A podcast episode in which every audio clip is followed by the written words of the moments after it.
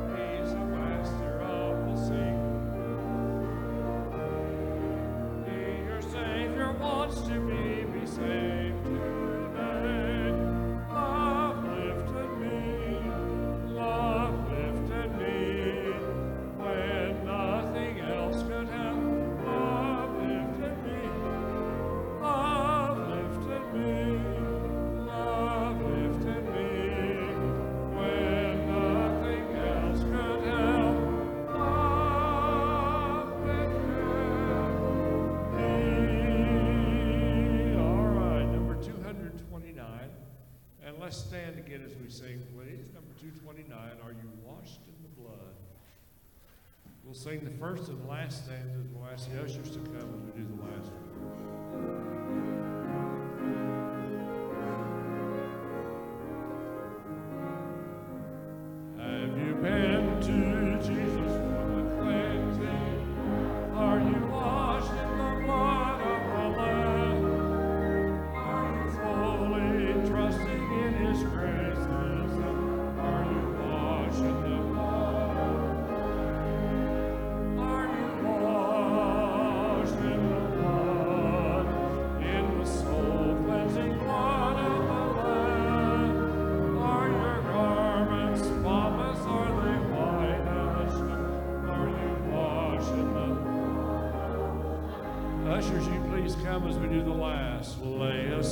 Red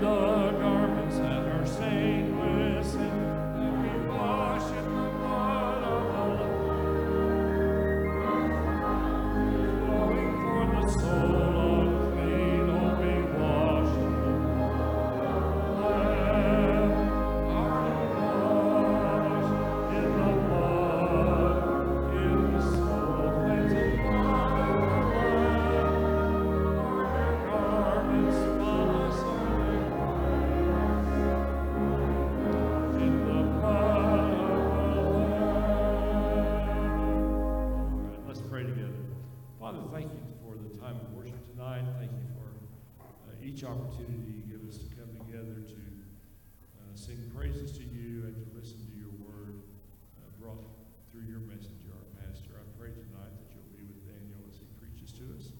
Pray you be this time of offering. Pray that you'll bless uh, the offering that we give, that it will go literally around the world to help others know about Jesus. And we pray in his name. Amen.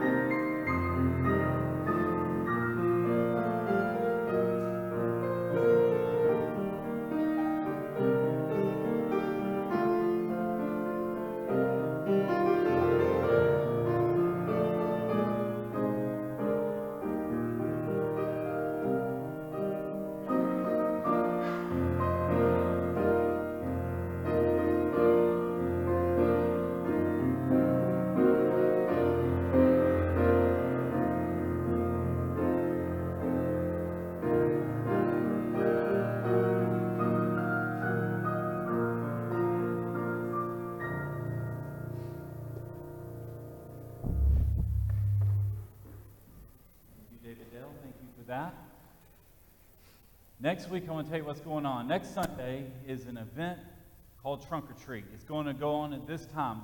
I'm going to tell you what to expect if you're planning on coming. I hope you come. I'm the trunk recruiter. I have 61 trunks.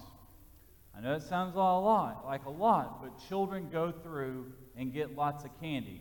And if I don't have a lot of trunks, they'll make the dangerous second lap. So that's why we have to have all that. And what happens, the dangerous second lap, is they take, you know, you'll run out of candy lightning round fast. Remember, you only give out one piece of candy. If you let them get a big handful, you'll be using the candy refill people very like at six or five oh five, five minutes after it started. You want to be here at 4 o'clock with your trunk. You'll pull up here and we'll tell you which parking place. I'm the trunk recruiter. David Dell is over food. So, David, you have hot dogs. What, what, what, do you, what are we serving in the fellowship hall? We're serving hot dogs and cotton candy. What about the popcorn? We got the popcorn machine? Hot dogs, cotton candy, popcorn. That's the free food here in the fellowship hall. Also, um, Sherry Lyons, she's over the ponies. We have one horse and three ponies coming out here. Todd Mitchell's bringing the Broadway train, so it will be going around. Keith Gowdy, our police officer, we're actually going to get a Lexington PD officer. He'll be out here to help the uh, people cross the street. And David, you're over the shuttle bus too, aren't you?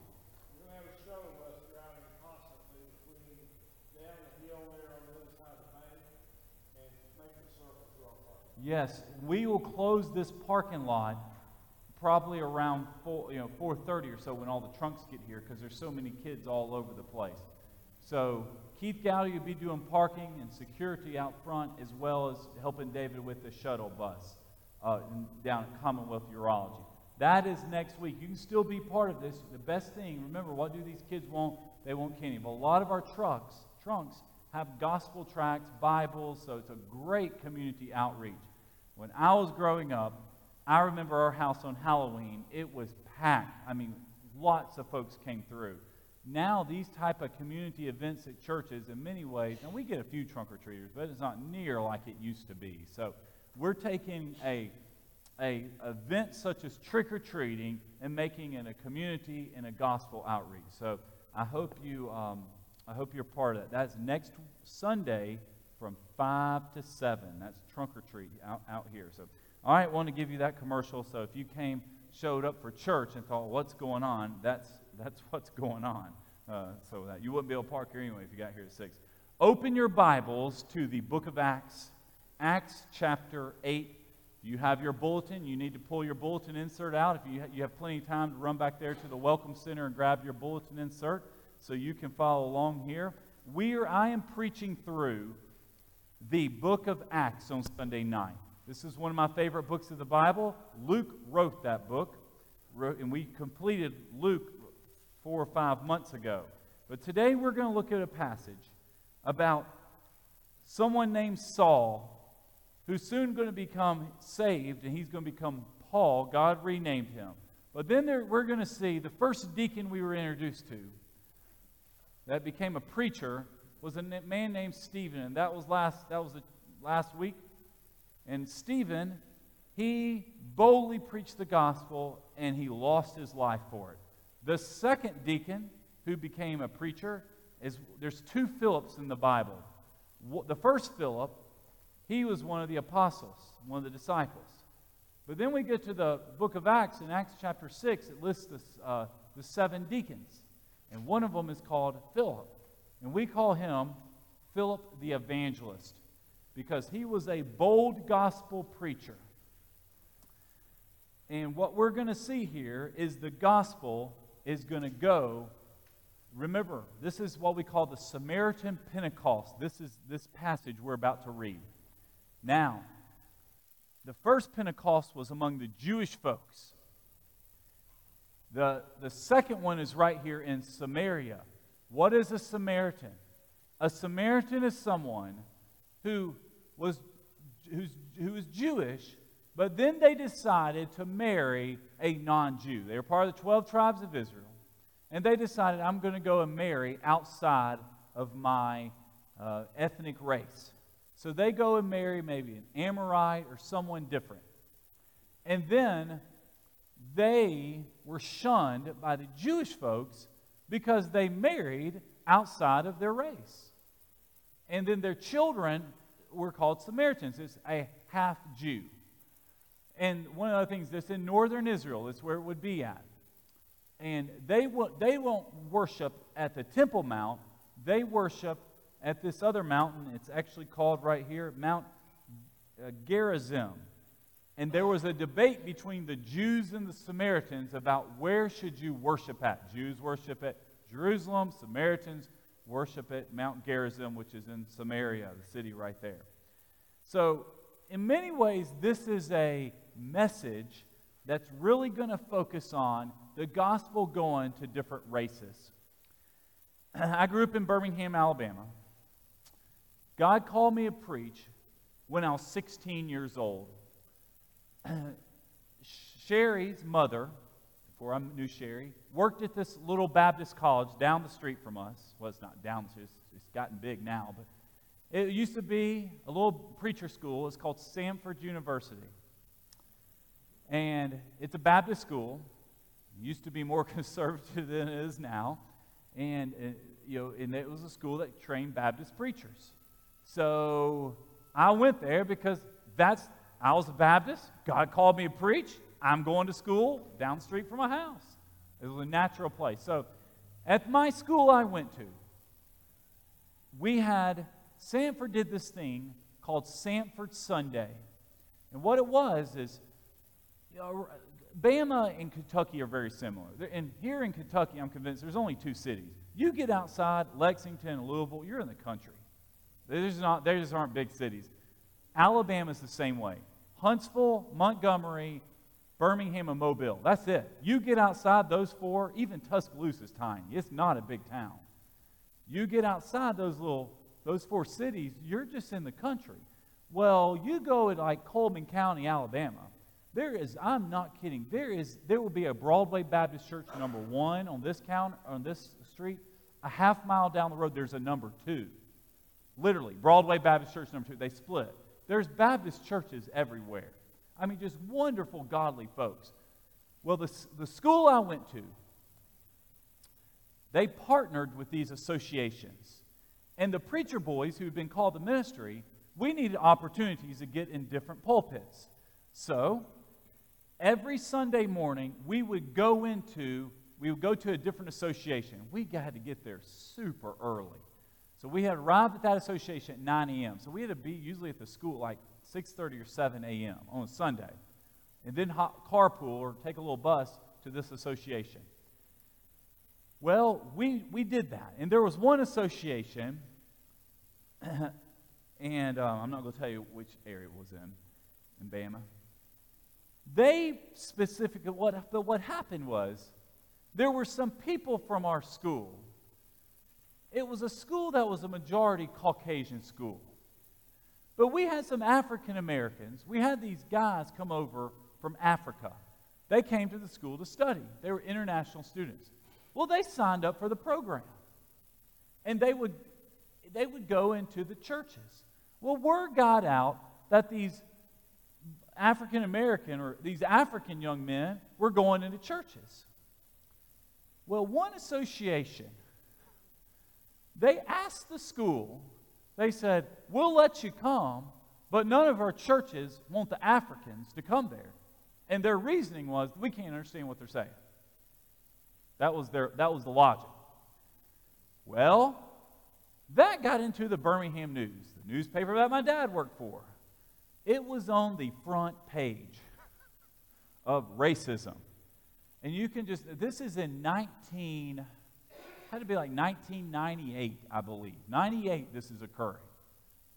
And it was just a mess. They had to shut down that whole program the rest of the year. They had to revamp it.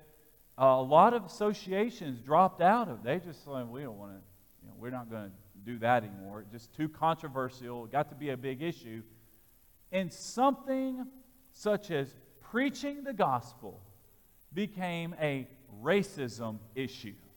And I'm going to tell you, the reason I'm telling you this story is because that happens right here. We're about to see an issue that's going to occur with the Samaritans. All right, we're going to turn to two different sections in our scripture. You're going to turn, go ahead and turn to Acts chapter 8, and then in a little bit, we're going to turn to the racism passage, which will be, don't turn there now, because I want you reading ahead, in Luke chapter 9. I'm not going to tell you which scriptures it is, which verses, but we'll be turning to Luke chapter 9, because we're going to look at it. We're going, I'm going to make a connection between these two. All right, let's read it along here in our Bibles. Acts chapter 8, we're going to read the first few verses. Remember, Stephen is being put to death. He just died. Saul, I'm, I'm convinced that God allowed the reason Stephen died was because there was a young man named Saul who's soon going to get renamed Paul, who's going to become the greatest missionary in the history of the world. Verse 1, Acts 8 1. Saul agreed with putting him to death. On that day, him meaning that was Stephen. On that day, a severe persecution broke out against the church in Jerusalem, and all except the apostles were scattered throughout the land of Judea and Samaria. So understand what's happening. The believers are starting, they're having to leave their homes. They're going all around the areas there. They're leaving Jerusalem, they're going out in the wilderness. You know, when times get tough, you go to the country. That's where you end up at. So you, you're going to the country. Devout men buried Stephen and mourned deeply over him. Saul, this is Paul, Saul, however, was ravaging the church. He would enter house after house, dragging off men and women and put them in prison. He wasn't killing them. He was basically going house to house and saying, okay, are there any Christians, any believers here? If there are, if we find any evidence of Christianity, of Jesus, we're going to lock you up. And that's what was going on here. So the two introductions here on your little handout, what we see about Saul, who becomes Paul, is God is sovereign over persecution. God, allows, I have it up here on the screen here. This is very important. God is allowing the church to get persecuted against. And there's a reason why. The church could not stay there in Jerusalem. God is pushing the people out to the countries, into different communities, and folks are hearing and learning about the Lord. And not only that, we're going to see here about Saul is Jesus can save the worst of sinners. He can. No matter how bad it is, no matter what you've done, Jesus Christ can save you. And we have to believe that. So what happened is Jesus, he's building his church here, and neither Satan nor bullets can prevail against it. And that applies for us today. We have to we can never forget that. All right, so that is that is the story there on Saul and Paul. Now we're going to shift. We're going to see here of this gentleman named Philip who's going to go into Samaria. Remember, Samaria are people who are mixed breeds. Those who were scattered went on their way preaching the word. Philip went down to a city in Samaria and proclaimed the Messiah them. So this is a deacon doing this. The crowds were all paying attention to what Philip said as they listened and saw the signs he was performing. So signs were accompanying Philip's ministry. For unclean spirits, that's another word for demonic spirits, were crying out with a loud voice, and they came out of many who were possessed. And many who were paralyzed and lame were healed and there was great joy in that city. All right. Keep your finger here in Acts chapter 8. I don't want you to read ahead because I want to, I want to focus on this area of Samaria. Samaria, if, if you're Jewish, I want y'all to understand how bad it was to be a Samaritan. If you're Jewish, you are from one of the 12 tribes of Israel. You'd be able to trace your lineage back, well, probably the 10 lost tribes, but you would then just fall into Judah, which is why you're called a Jew. Benjamin got that tribe got swallowed up into Judah. So, so there was this there was this attitude as our father is Abraham. We can trace our lineage back from Moses all the way to Abraham, to Isaac, to Jacob, who's also called Israel. God renamed him. And there's this pride among Jewish folks, especially during the Bible times. that they're God's chosen race. And they were. God chose, He called Abraham out of Ur of the Chaldeans from this morning and says, I'm going to make you a great nation. Jesus was Jewish. The Messiah is going to be coming from the 12 tribes, came from the fourth tribe of Judah. So, what happens here is if you had children, you want your children to marry, to keep the seed pure. You want them to marry a fellow Jew. I mean, that was customary. So, what happened here is when your daughter or son goes out and marries someone else, you kick him out of the family. You go, How dare you? You're now a Samaritan. You've intermarried, and now your children are illegitimate.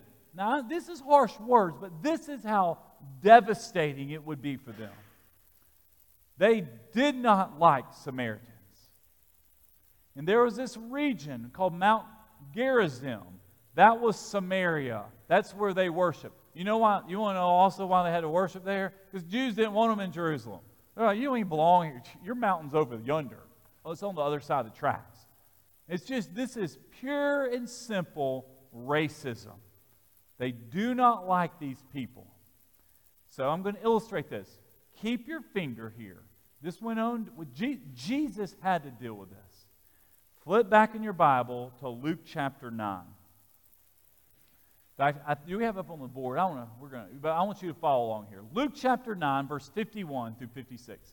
All right, we're going to go through this here on the screen because I want you to see what happens. Because what we're, we're going to see a big difference going from Luke 9 all the way to Acts chapter 8. And this is the power of the gospel. when the days were coming to a close for him, this is Jesus. So, meaning it's starting it's kind of like now, the sun's starting to set. Jesus was determined to journey to Jerusalem. Now, this is very important. You look at a map of Israel, northern Israel is called Galilee. Galilee is the poor section. That's where the Sea of Galilee is. Poor folks live in Galilee. Jesus came from Galilee. That's where Nazareth is. That's where Capernaum, where his ministry was based out of. The premier area is called Judea, and that is that region there, headquartered by Jerusalem, Bethlehem right there next to it. That is the area of the who's who of Israel. So if you were going to be important, you wanted to live near Israel or near uh, Jerusalem. So you have the very top up here, that's where Galilee is. They were mostly fishermen, farmers. And then the, uh, the southern part is Judea, where Jerusalem's located.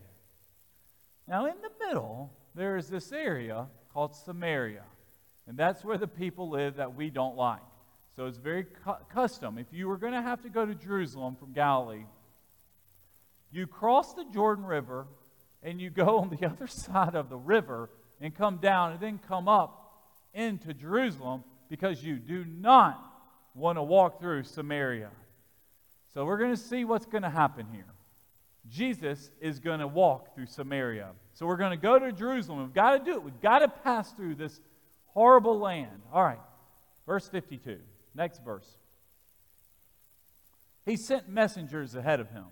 So he's going to send these people ahead of him because he knows we're not going to make it in time. And so they enter this little village of the Samaritans.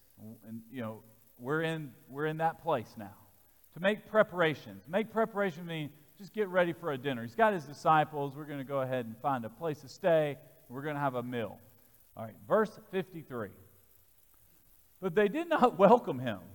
Who didn't welcome him? The Samaritans. Because remember, they don't like Jewish people either, because they don't agree with them about where they're worshiping at. They think they should be worshiping on one mountain, and the Jews say we should worship in Jerusalem. And, and they didn't like him because why? He was determined to journey to Jerusalem. And we don't want to help anybody going to Jerusalem. I mean, there's just this, there's, there's just an attitude is we, we don't want you. Go away. All right, let's see what happens. Verse 54. When the disciples, James and John, this is a clue here, remember these guys, saw that they said, said this, saw what they said, they looked at Jesus and said, Lord, as James and John, do you want us to call down fire from heaven to consume them? Let me illustrate what this is. We're all Kentucky fans here. Hopefully. I know a lot of you after a loss. Let's just say, um, let's see, Kentucky played Georgia. This Sunday, this past morning, let's just say, we come to church here, and over there in that section, all these people, let's just say the game was here.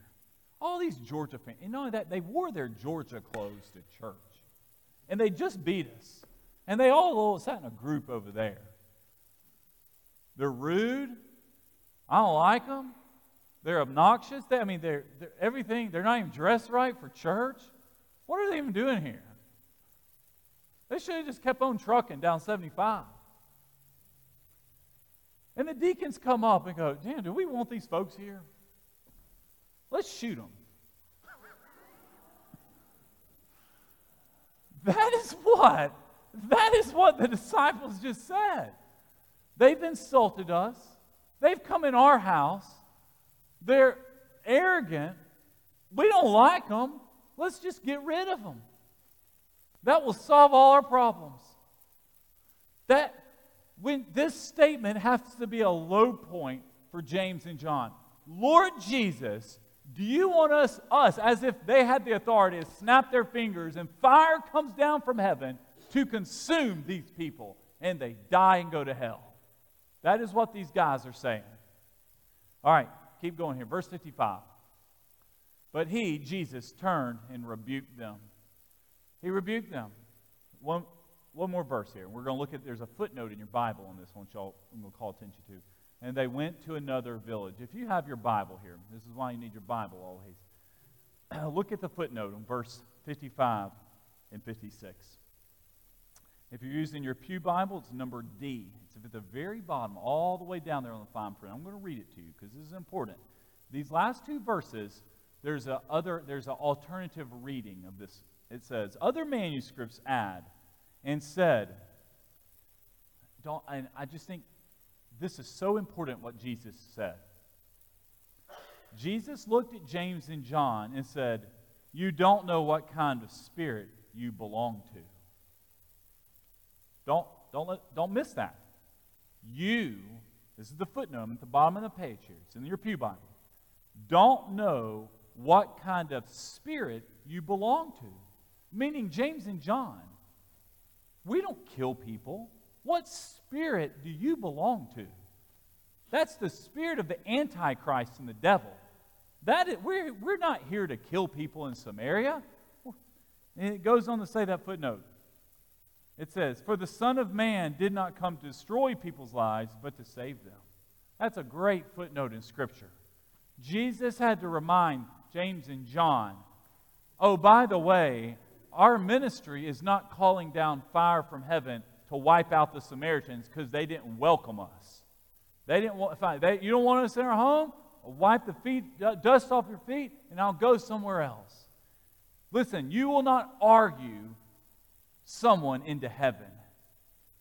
You won't make good points and sit there and debate them in accepting the gospel. God opens up their heart, God prepares them. God allows them to have a welcoming spirit. And that's important we see here. Now, so that we're now remember who these folks were. It was James and John. They're going to kill the Samaritans. Flip back in your Bible to the uh, book of Acts. Acts chapter 8. Now we're going to pick up here. Acts chapter 8, we're at verse 9. We're about to meet someone new named Simon. Acts 9, or Acts 8 9. A man named Simon had previously practiced sorcery in that city. So we're in Samaria now. And amazed the Samaritan people while claiming to be somebody great. That's that pride I preached on this morning. You know, that's a sin, internal sin, indwelling sin that swells up in people's lives. Everybody wants to be great. That's why Babylon, Sunday morning sermon series, we want to be great. We think, we're, we think of ourselves as important. So this is what he did in verse 10. They all paid attention to him, from the least of them to the greatest. And they said, This man is called Great Power of God. So now he's got a, a divine name, this man named Simon the sorcerer. They were attentive to him because he had amazed them with his sorceries for a long time. He had bewitched the people. I think it says in the KJ, KJV, bewitched, meaning they were fooled. They bewitched the people. And it goes on to say, but when they believed Philip, meaning they, the Samaritan people, as he proclaimed the good news about the kingdom of God in the name of Jesus Christ, both men and women were baptized. So Simon had fooled all these people in Samaria. He is a sorcerer, he used powers of the devil. And then comes along Philip the evangelist, and he starts preaching the gospel. And then the people believe and they get baptized. You know, one of the dangers of baptism is when you see someone baptized, especially with children, or maybe uh, someone hasn't become a believer yet, or they're witnessing this, this is what they can tend to do. Look what happens. So they're, they're seeing folks get baptized, and they're seeing people get healed. Evil spirits are coming out. God's doing great things. Verse 13 even him, even Simon himself believed. And after he was baptized, he followed Philip everywhere and was amazed as he was observed the signs and great miracles that were being performed. So Simon the sorcerer sees what's going on, and it says he believed. And then he gets baptized. He received believer's baptism, and he was fixated on Philip. Not because Philip was preaching the gospel, but because with this gospel preaching came signs and wonders. And what we see here is Simon, the gospel is uh, setting up for something that we have to live out our do more than live out our faith. You don't need to turn there, but I think you'll have it up on the board. Before we move on, I want to read Romans 1.16. Romans 1.16 says, I am not ashamed of the gospel. The focus of Philip, we see here, is preaching the gospel. People are responding to the good news. You can't just simply live, live out the gospel. Christ is calling you and I to actually speak and to communicate the good news with other folks. So, what's occurring here in the scriptures is this man named Philip looks like he's a believer. My all time f- favorite fake conversion story, I have to call it like it is. I think I've shared this before. Sure, you might remember this man. This, this, this was a phony conversion. This guy comes to our church. I know I've told this story. This is about 10 years ago. And he comes in and he is on fire for Jesus, or on, he's on fire for something. He walks out, got, got saved. He got that down the aisle before the sermon really even ended, gave his life to Christ. And I was counseling with him, and he says he has some words to say. He wanted to say something when he's standing up, and he made a re, he wanted to get baptized, he wanted to get saved. He's here to follow the Lord, and he's going to turn his life around, and He's going to make every commitment. You know, in the little check box here, how about you can join by statement, you can join by baptism, you can join by profession. He, the, I'm not the man checked every single one. He rededicated his life. He joined by um, uh, watch care. I mean, he, he didn't know what he was doing. I think, what on earth? and I thought, man, this guy. I mean, he was. He goes to Sunday school. He, the guy is on fire for Jesus, supposedly. Well, I noticed after the service was over, a couple of the men were in the corner talking to him.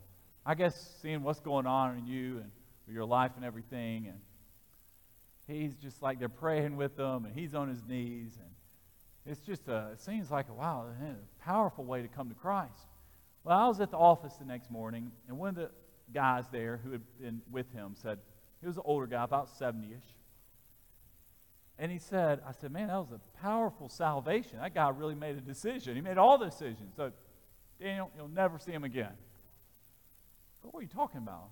I knew where he lived. He didn't live but around the corner. Said, nope, watch. The reason he came to church is because of his wife, he went out and partied last night. He came home late, and his wife walked out on him. And he wants his wife back. So he told her that he was going to go to church the next morning and make every decision possible and get baptized, saved, and rededicated. So once his wife comes back this week, this coming week, that man won't be back here. I said, There's no way. I mean, that was that was seemed like he was passionate about what he was doing. That old man was right. That man never again came back to church. He didn't show up for baptism. He didn't come for anything. He still hasn't been back to church because his wife came back after three days. That is not biblical salvation. You do not get saved to get your family back.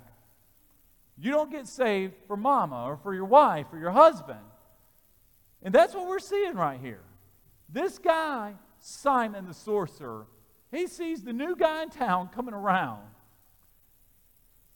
Philip, and he's doing signs and wonders. And he's thinking, this guy's got better skills than I do.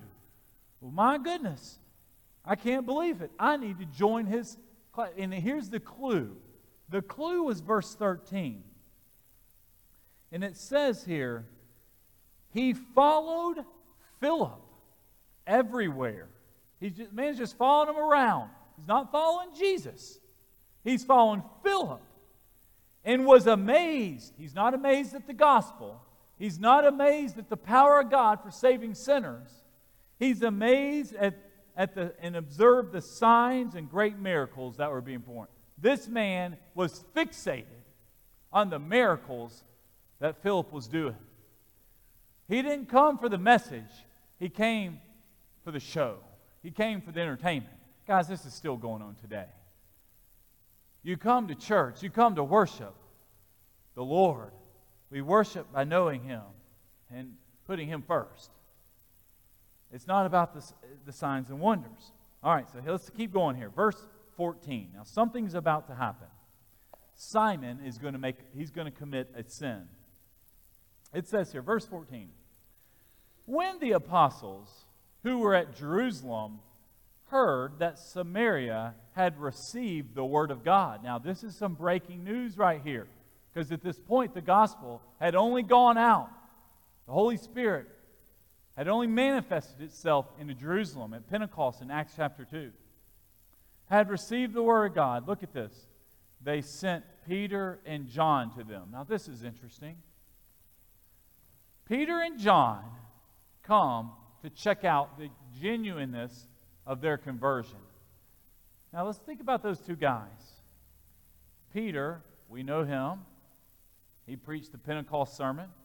John, remember those two guys that were going to call down fire from heaven? That was James and John. Now, years later, we see a different John. John, at one point, wanted to kill the Samaritans. Now, John shows up in Samaritan, Samaria to see are these people turning to the Lord? Is there a genuineness? John went from being a racist to all of a sudden saying, hey, the gospel is saving these folks. Look at what's about to happen. And he's representing the Jerusalem church. This is the same John found himself on the island of Patmos and received the book of Revelation. His life really changed. He goes from wanting to kill people to now he's wanting to save souls. And these same people here in Samaria. So we see a total transformation of this man named John. Because Jesus even confronted him, saying, What spirit are you being led by? That tells us, even in church, even among b- believers, we can be led, if we're not careful, following the Holy Spirit, we can be led by another spirit. Even born again believers, such as John, can get wayward in their belief and their teachings. Keep going here in your Bibles. Verse 15. After they went down there, they prayed for them so that the Samaritans might receive the Holy Spirit because he had not yet come down on any of them. I think it's so ironic here in verse 15. John is praying for the very people that if you go back in Luke 9 54, he's trying to call down fire to kill them. Literally, what fire is coming down? Is it the fire of death or is it the fire of Holy Spirit? Because three years earlier, he wanted to kill these same people he's now praying for. What a 280 degree turn for this man named John. He's now praying that God will save the Samaritans. Do you pray for God to save the Hispanics in Lexington? I went to Wellington Elementary's Fall Festival on Friday night. There's lots of people there from Japan, from Korea, from Central America, from Mexico. We live in a very diverse city. All different races are here in our town. You drive down Versailles Road, and there's foreign languages even on the signs. Do you pray that these people who are different, who speak a different language, who maybe look different, act different, do you pray that they come and know the Lord? Do you pray that gospel centered churches are, does a, will Philip show up on Versailles Road and proclaim the gospel? Jesus loves people, all people. Now, look at this. That's what they did. In verse 15, the same guy that wanted to kill these folks, he's now there praying that the Holy Spirit, he's praying for them that they will receive the Holy Spirit. What a prayer life. Verse 16. They had only been baptized in the name of the Lord Jesus. I'm going to explain these verses here in a minute. Go, what other, well, who else you get baptized in? I'm going to explain. Then Peter and John, look at this, they laid their hands on them and they received the Holy Spirit. They, they come down and they pray over them. And then, literally, the Holy Spirit. Now, I want to explain what's going on here. What happened? You say, Daniel, was this like some second blessing? Because I want to tell you, if you were in Assembly of God church tonight or a Pentecostal church, they would in- interpret this completely different than I believe I'm about to tell y'all. God sent the Holy Spirit in Acts chapter 2. Tongues of fire came down, and the folks there started speaking in an unknown tongue. That was among Jewish people, not among the Samaritans. It's certainly not among the Gentiles. They come in a few chapters later. They're about to get the Holy Spirit too. But now, Samaria, the gospel is starting to spread because of why? The persecution. Because of what Saul is doing. Saul doesn't even realize it, but he's actually pushing the church forward. By him trying to kill people, he's actually forcing it to grow. By trying to go room to room, he's forcing it to go into other communities. So, what happens here in this passage is the official church, if you go back and you look up in verse 1, this is a key verse in this, understand this. Acts 8 1. Saul agreed with putting him to death. On that day, a severe persecution broke out against the church in Jerusalem, right there. That's persecution in Jerusalem. And all except the apostles were scattered throughout the land of Judea and Samaria. Everybody had to scatter except the leaders of the church. They wanted to maintain a strong presence of the Jerusalem church. Now, their worship attendance went down because all their members had to go out in the country so they probably went down to 12 when they were running a few thousand. But what happened is the headquarters of the church was still in Jerusalem with the apostles. Remember, apostles, part of the 12 disciples who had been with Jesus. They've been discipled by Jesus. Peter, James, and John here. But what happened is, in order to give a stamp of approval to make sure that we recognize this is the real Holy Spirit coming down and working, the Jerusalem church sent Peter and John to Samaria to make sure that this is a genuine gospel revival, Holy Spirit revival that's occurring. So, by sending the uh, leaders of the Jerusalem church And by them saying, Yes, we prayed for the Holy Spirit, and it came down on Samaria too, that is the Jerusalem church's stamp of approval.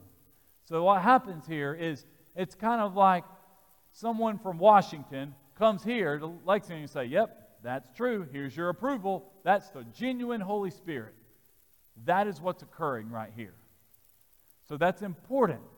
Now, the reason why we don't have to pray for a Holy Spirit is we actually see in the book of Acts three Pentecost. The first one's there in Acts chapter 2 among the Jews. The second one is called the Samaritan Pentecost, what we're reading. And a few chapters later on, in chapter 11, we're going to see the Gentile Pentecost. And that's when the Holy Spirit is coming down on these three different groups. Now, once you get to Gentiles, a Gentile is any, anyone who's not a Jew. Probably most of us are Gentiles. A Samaritan's a half Jew, and a Jew is a 100% Jew. So th- that all three of those are going to receive the stamp of the Jerusalem church that they can be saved by the Holy Spirit. So we do not have to pray for the Holy Spirit to come down. When someone gets saved, you actually receive the Holy Spirit. Now, when we pray for a lost person to come to know the Lord, we're not praying for them to get a second blessing. We're praying for them to give their life to Christ, to get saved. Do y'all see the difference here?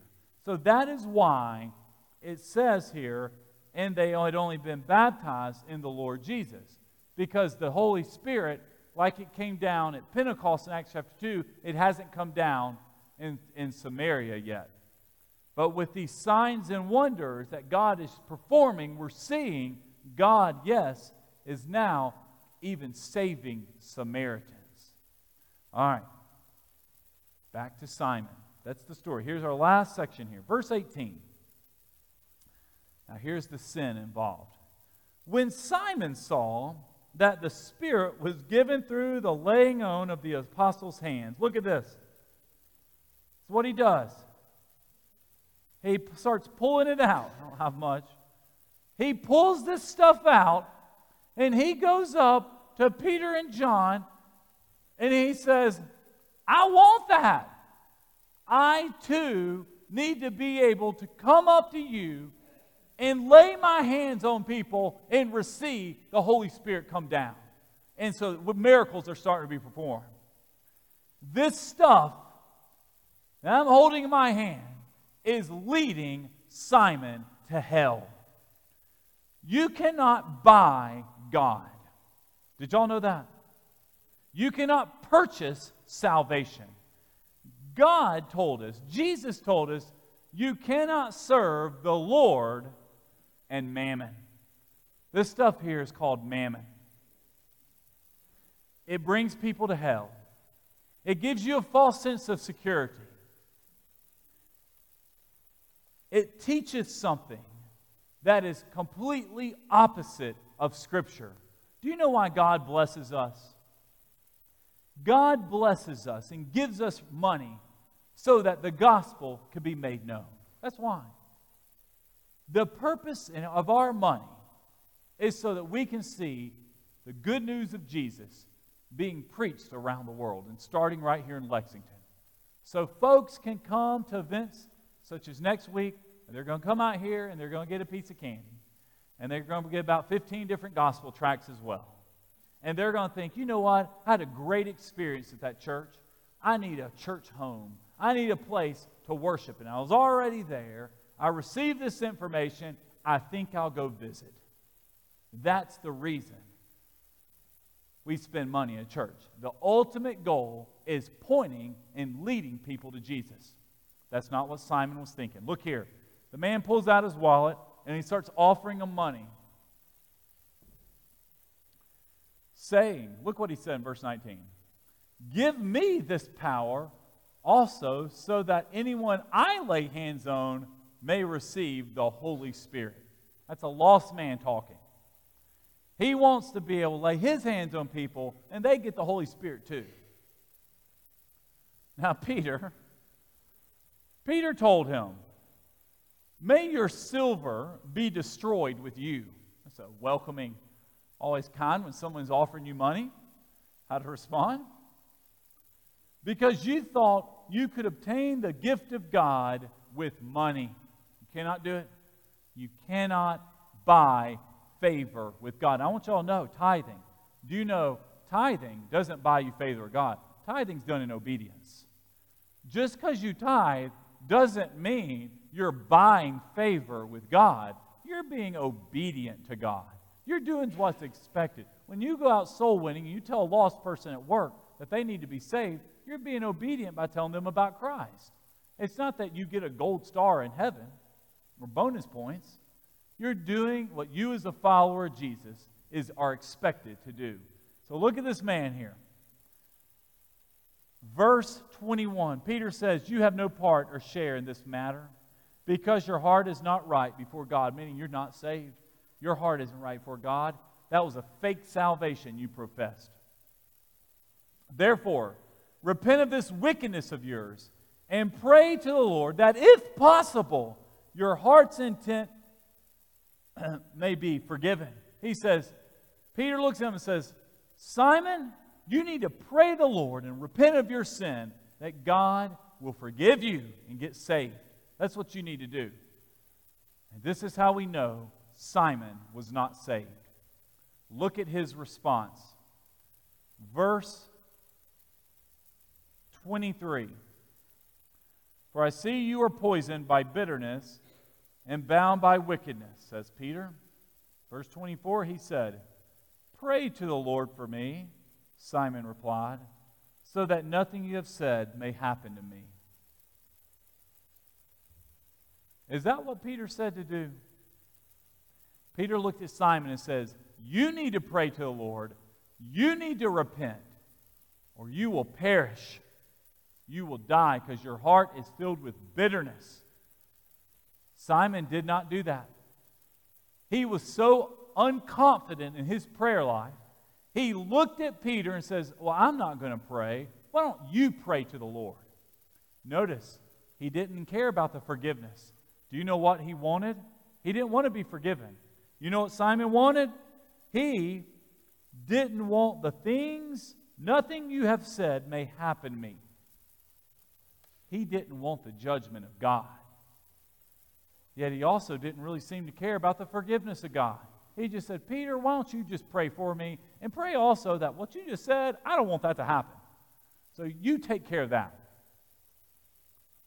That's like, I want you to know, someone, Brother Hurd and I are standing up here at the invitation. Someone walks down the aisle and they say, I've got a lot of sin problem. I, I need Jesus.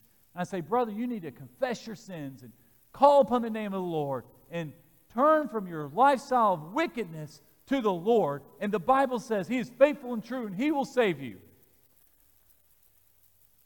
And their answer is, Brother Hurd, well, I don't know. Why don't, Dan, why don't you just pray for me? And I, I don't want to go to hell. So let's just pray and, you know, we'll see. I can't believe it. I present the gospel. You even say you want to get saved. Yeah, you don't do it. I'm even giving, showing you what to do. Peter is showing Simon to pray. And he says, You pray for me, Peter, and I don't want the consequences. Peter wasn't focused on the consequences. He got straight to the problem. Says, Your heart is full of wickedness. You need to be forgiven. It's not the consequences the problem, it's the lack of forgiveness. You need Christ to forgive you. Simon the sorcerer received a fake salvation. He got wet, he got baptized. There is a difference between professing faith in Christ and a also possessing faith in Christ. Follow the difference. Anyone can come forward, or you go home and say, I profess faith in Christ. Anyone can say that. Possessing faith in Christ means you have turned from your sins and received the forgiveness Jesus offers. Christ calls us to po- possess faith in Him. What's one of the differences? You say, Daniel, a few chapters early, Ananias and Sapphira, they did the same thing to Peter. Why didn't they fall down and die? They held back, God, held back money. God probably allowed Simon the sorcerer to live to show that he had somewhat ignorance. He genuinely just thought, I'm a sorcerer. These guys here are able to do great things with the power of the Holy Spirit. I think I want to buy some of that too. And he's starting to offer them money. He didn't get saved, the Bible said. But he didn't fall down and die. But the people there in Samaria turned to the Lord. Verse 25, last verse, we're going to have our invitation. So after they had testified and spoken the word of the Lord, they traveled back to Jerusalem, preaching the gospel in many villages of the Samaritans. Do you know that hard soil there in Samaria was closed in, in Luke chapter 9? These same guys, when John went back, do you know what happened? He was going the same villages that rejected him. Now they're accepting him. This is why we don't give up praying and we don't give up sowing the seed. We're constantly, even if soil is hard or somebody's not responsive, not w- wanting to hear an invite to church yesterday, they could still be open to it today. We as believers are constantly told to keep pushing forward with the gospel. Just because Jesus got rejected in Luke chapter 9 doesn't mean they never go back to Samaria. Jesus got rejected in Samaria. And here they are back in Acts chapter 8, the next book. And now they're back in the same villages proclaiming the good news. What do we see from this passage? God is teaching you and I that the thing what is most important in our life is that we have the same boldness as Philip. When we're confronted with sin, we need to be like Peter and say, Your heart's filled with wickedness. You need to turn to the Lord. Yet we also need to be like John. One day you're a racist and you want to kill the Samaritans. And three years later, you're going there preaching in their villages and, and praying for the Holy Spirit. We see incredible gospel truth. The gospel is advancing. You and I need to be folks who are bold in our faith, praying for God to move in Lexington, and especially using us here in our church at Broadway. God, I pray for the folks here tonight. I pray for the Holy Spirit to come down just like it came down with Philip the evangelist, with Peter, and with John. Your Holy Spirit moved. Lord, we are surrounded by Simons, people who have a fake faith in you. God, if someone doesn't repent of their sins, they do not possess faith in you. I pray tonight if there's anybody here who needs to make a decision, they need to follow you and maybe join our church or follow you and giving their life to you and getting genuinely saved. I pray that this invitation will not pass. In Jesus' name we pray. Amen. We close every single worship service here with an invitation. Let's stand together. I'll be staying down front waiting for you to respond.